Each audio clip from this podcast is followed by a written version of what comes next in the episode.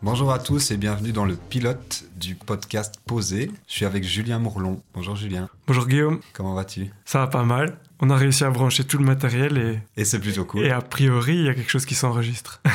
Et on est dans un lieu un peu atypique, On est dans mon, dans mon grenier. dans une pièce que tu n'utilisais pas, mais qui a un meilleur son que ton salon. Donc moi je suis Guillaume, je suis étudiant euh, pour l'instant en radio et je t'ai contacté via ta plateforme qui s'appelle Leadback pour euh, créer du podcast. Leadback s'appelle euh, Music and Stories. Moi c'est pour ça que je- Ouais. j'étais venu te voir. Yes, bah ouais, ouais, ouais, music and, music and stories. Et c'est vrai que pour l'instant, on est, on est intéressé par le, côté histoire et le côté aussi expérimenté des formats euh, différents. Bah ouais, on a la chance de vivre à un moment où les formats audiovisuels ont complètement explosé. Euh, ça va des, des stories de 15 secondes à des contenus audio de, de, de une heure, donc avec Mhm. plein de choses au milieu. Et il y a moyen de faire pas mal d'expériences. Moi, c'est un peu ce qui m'a donné envie de réouvrir les bacs.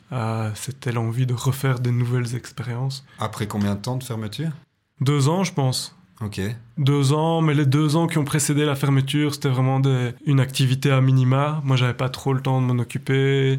Il se passait presque plus rien. Et à un moment, plutôt que de ne presque plus rien faire, je préfère vraiment ne rien faire et, et que le message soit clair que c'est fermé. Donc ça s'est arrêté. Puis euh, le hasard, les rencontres, surtout les rencontres, je dirais, ont fait que j'ai été euh, motivé par euh, David Vidard, le photographe, à lancer un projet avec lui. Et la meilleure façon de lancer ce projet, était de le faire passer via Leadback. Donc euh, j'ai un peu dépoussiéré le truc et juste pour jouer un peu le jeu, on a, on a communiqué sur le fait que ça se réouvrait mais sans vraiment dire ce qu'on faisait, pourquoi on le faisait parce qu'on ne le savait pas vraiment.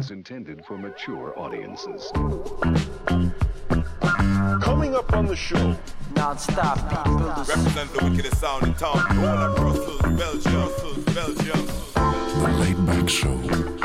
Infinite. Skills.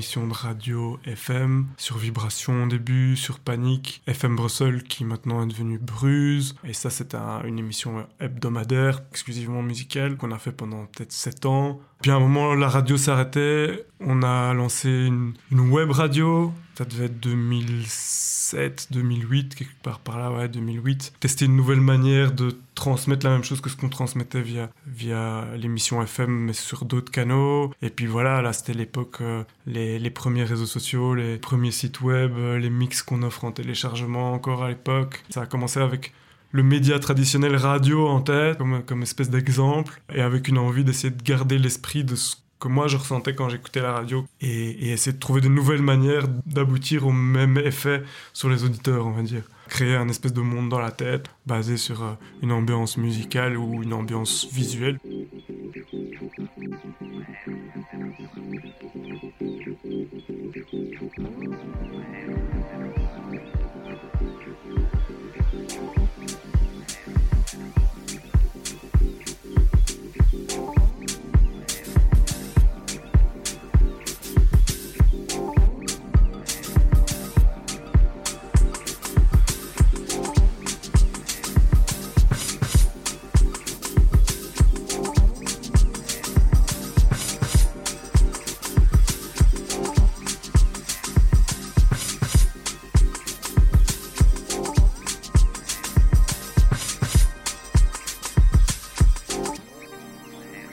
On a un peu expérimenté sur les sorties musicales aussi, les collaborations avec des labels, voire le fait d'essayer d'être son propre label ou autoproduction, etc.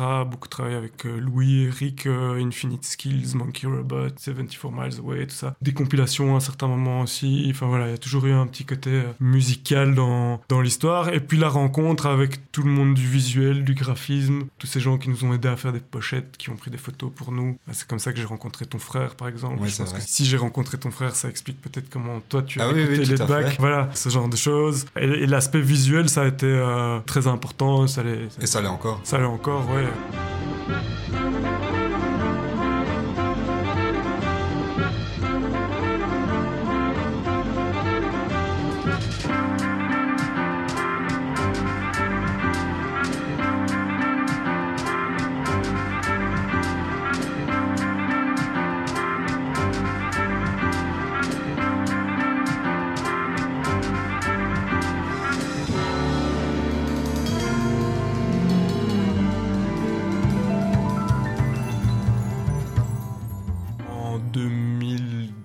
2002-2003, j'ai entamé une collaboration avec un magazine papier qui s'appelait euh, Quality Street et Mhm. pour lequel je faisais des interviews. Euh, C'était un magazine qui était géré à l'époque par Picho, qui est un acteur euh, aujourd'hui, euh, qui a été rappeur, pendant Rappeur, longtemps. dire. ouais. Et un jour, il me dit ouais bah tiens viens, on va aller, euh, on va aller chez Ali, qui est le graphiste qui bosse sur la maquette du magazine. Comme ça, tu rencontres le mec qui va mettre en page tes, tes articles. Et donc Ali, Ali Nassiri, je l'ai rencontré ce jour-là. Et puis je pense qu'on s'est plus quitté euh, jusqu'à jusqu'à aujourd'hui, au point qu'il est devenu un de mes meilleurs amis. Euh, qui est aussi quelqu'un, moi j'ai l'habitude, quand je l'appelle toujours Maître Ali, bon il avait euh, peut-être un an ou deux de plus que moi, mais c'est pas vraiment l'expérience d'âge ouais. qui faisait que je l'appelais Maître Ali, mais c'est euh, parce qu'il disposait d'une connaissance que moi j'avais pas. À cette époque-là, je venais de finir mes, des études d'ingénieur civil, donc j'étais dans des choses très, Très rationnel, carré. très rationnelles, carrées. Et lui venait d'être diplômé de graphisme à la Cambre. C'est une des personnes qui m'a ouvert les yeux sur euh, l'aspect esthétique des choses. Enfin, La voilà, communication pas- visuelle. Ouais, mais même plus que ça, enfin l'art, Ah euh, la, la, la peinture, aller dans des musées, des Ouais. trucs comme ça. Moi,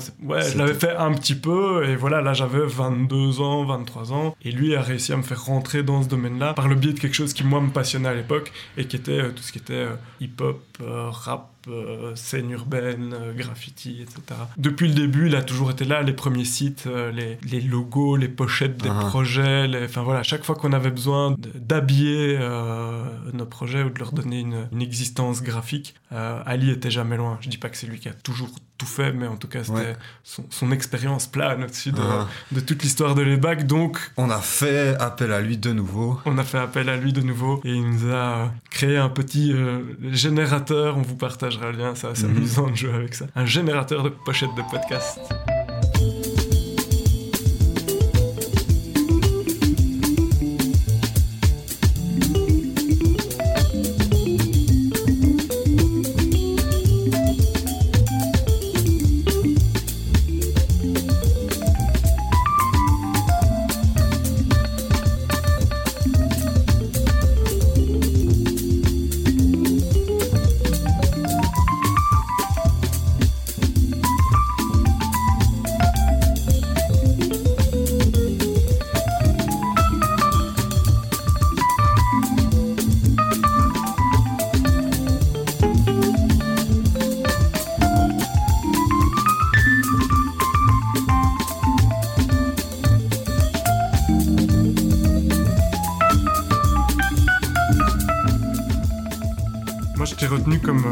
Qui avait fait du guérilla marketing.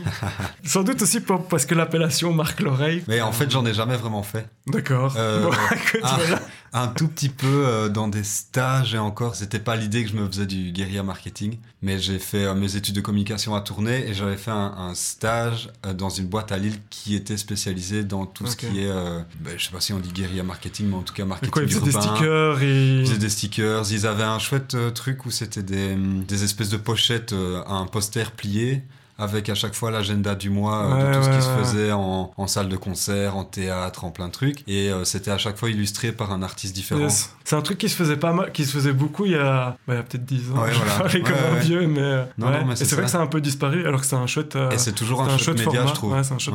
Entre cette expérience-là et le moment où tu décides d'aller faire des, des études de radio, c'est quoi un peu le chemin qui t'amène à ça, qui t'amène à là où t'es aujourd'hui, en fait, avec cette envie Bah, il de- il s'est passé euh, presque une dizaine d'années. J'ai bossé un peu comme graphiste, j'ai bossé comme euh, assistant marketing, euh, ce genre de trucs dans des boîtes. Et en fait, je m'y suis jamais vraiment retrouvé. En parallèle de ça, j'ai fait pas mal de petits boulots. euh, alimentaires et donc ça a été une espèce de succession comme ça d'expériences certaines intéressantes d'autres pas du tout pour à un moment me rendre compte que euh, le format des podcasts, en tout cas euh, ce que ça suscitait chez moi, était euh, quelque chose qui était intéressant et que j'avais envie de creuser. Je suis tombé sur des, des super podcasts sur Arte Radio et ça ça m'a Mhm. ça m'a remis des étoiles dans les yeux. Surtout, ça m'a remis à l'intérieur cette envie de, de faire quelque chose, quoi.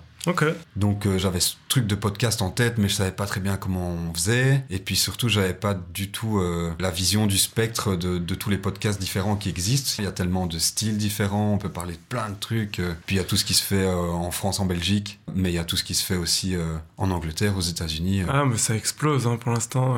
Mais même ici, ça explose d'ailleurs. Mhm. Et du coup, tu te dis, je veux faire un podcast, je vais aller dans une école pour qu'on m'apprenne à faire des podcasts. Non, parce que ça, ça n'existe pas. Mais je crois que j'avais besoin de me rassurer et j'avais besoin de m'accrocher à un diplôme, une formation, euh, en tout cas remettre le pied à l'étrier et être légitime dans ma pratique. Et voilà, la, la formation, euh, ça m'ouvre des portes vers des lieux de stage, par exemple. Mais c'est vrai que ces études-là ne mènent pas vraiment euh, vers le podcast à proprement parler. Et en même temps, c'est une liberté parce que je peux expérimenter en dehors des classes de cours un format qui, moi, m'intéresse beaucoup Mhm. plus que ce qu'on m'apprend à l'école, qui est beaucoup plus formaté radio classique, quoi. Mais en même temps, j'ai une bonne vision des, des deux choses et donc euh, je peux prendre le meilleur des deux mondes. On parlait du projet de David où on parlait de, de l'envie qu'avait Laidback de raconter des histoires. Ici, comment on pourrait expliquer?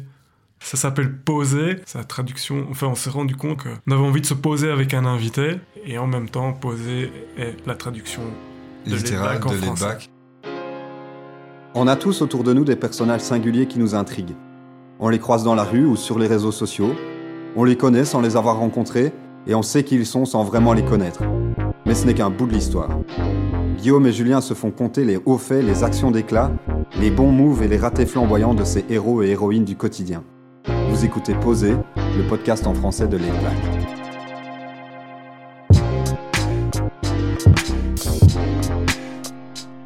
a collaboré avec Turtle, qui est un beatmaker euh, bruxellois que toi, Julien, tu connaissais parce que tu as déjà collaboré avec lui. On pourrait dire que c'est une, c'est une vieille connaissance. Mm. Et donc, euh, ouais, clairement, via Laidback, bah, je, me, je me tiens au courant de la production musicale dans un certain genre, on va dire euh, soul, funk, jazz, hip-hop, musique électronique, etc. Et donc voilà, au fur et à mesure des, des années, j'ai constitué un espèce de, de petit réseau de, de personnes dont j'apprécie la musique et souvent aussi la, la personnalité. Et donc euh, Jonathan Turtle en, en fait partie. Il a sorti euh, en fait un morceau. Love on euh, the Backseat. Love on the Backseat. Et quand on a commencé à parler de ce projet de podcast, je me suis dit qu'il nous fallait euh, un habillage, une identité, et peut-être aussi quelque chose qui nous relie ou qui nous mette dans l'ambiance laid back. Ouais. Bah, j'ai tout de suite pensé à ce morceau.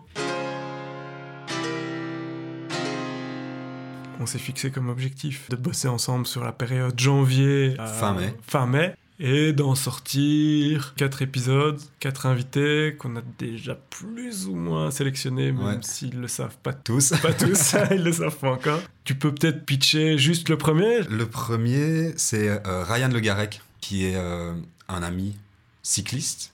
On s'est rencontrés euh, via une boîte de coursiers. On a commencé tous les deux à travailler comme coursier. Et puis, en parallèle de ça, lui, il est aussi réalisateur vidéo. Et donc, il a bossé sur pas mal de projets dont on pourra discuter. Et euh, il s'est lancé dans un trip fou euh, qui est la traversée de l'Europe en vélo euh, l'été dernier. Donc, on va aussi pouvoir revenir Voilà, là-dessus et savoir un peu ce qu'il en est et, et à quel point c'était excitant mais difficile à mon avis. Puis il y a encore plein d'autres projets qui sont en cours pour lui. Donc Ok. euh, Bah, écoute, euh, moi, moi c'est aussi quelqu'un que je connais euh, via via, on va dire, puisque Mhm. j'étais euh, le coloc d'un de ses collaborateurs, de Ouais. Stefano Lapasini, avec qui il a bossé dans l'audiovisuel. Et du coup, je le suis sur Instagram, voilà. En fait, j'étais en vacances en Slovénie au même moment où lui était en Slovénie dans le cadre de cette course, quoi. Et donc, je le voyais peiner dans les montagnes dans Mhm. lesquelles moi j'étais en train de chiller. J'ai trouvé que ça a été le, le feuilleton le plus passionnant de l'été. De ton été, ouais. De mon été, Ah. c'était euh, tous les matins, j'allais voir sur Instagram, est-ce qu'il est encore dans cette course? Est-ce qu'il a abandonné? Euh, Où est-ce qu'il a dormi cette nuit? Euh, combien de kilomètres il a fait? Ouais, voilà, voilà, voilà. Mais donc, euh, je me réjouis de parler, de parler avec lui. On se retrouve d'ici Voilà. une semaine ou deux. Allez suivre, allez déjà, si vous êtes impatient, checker euh, le, le compte Instagram de Ryan pour voir euh, quelles sont ses activités. Et, et on se retrouve dans une semaine, deux semaines, trois semaines, je ne sais pas, avec lui.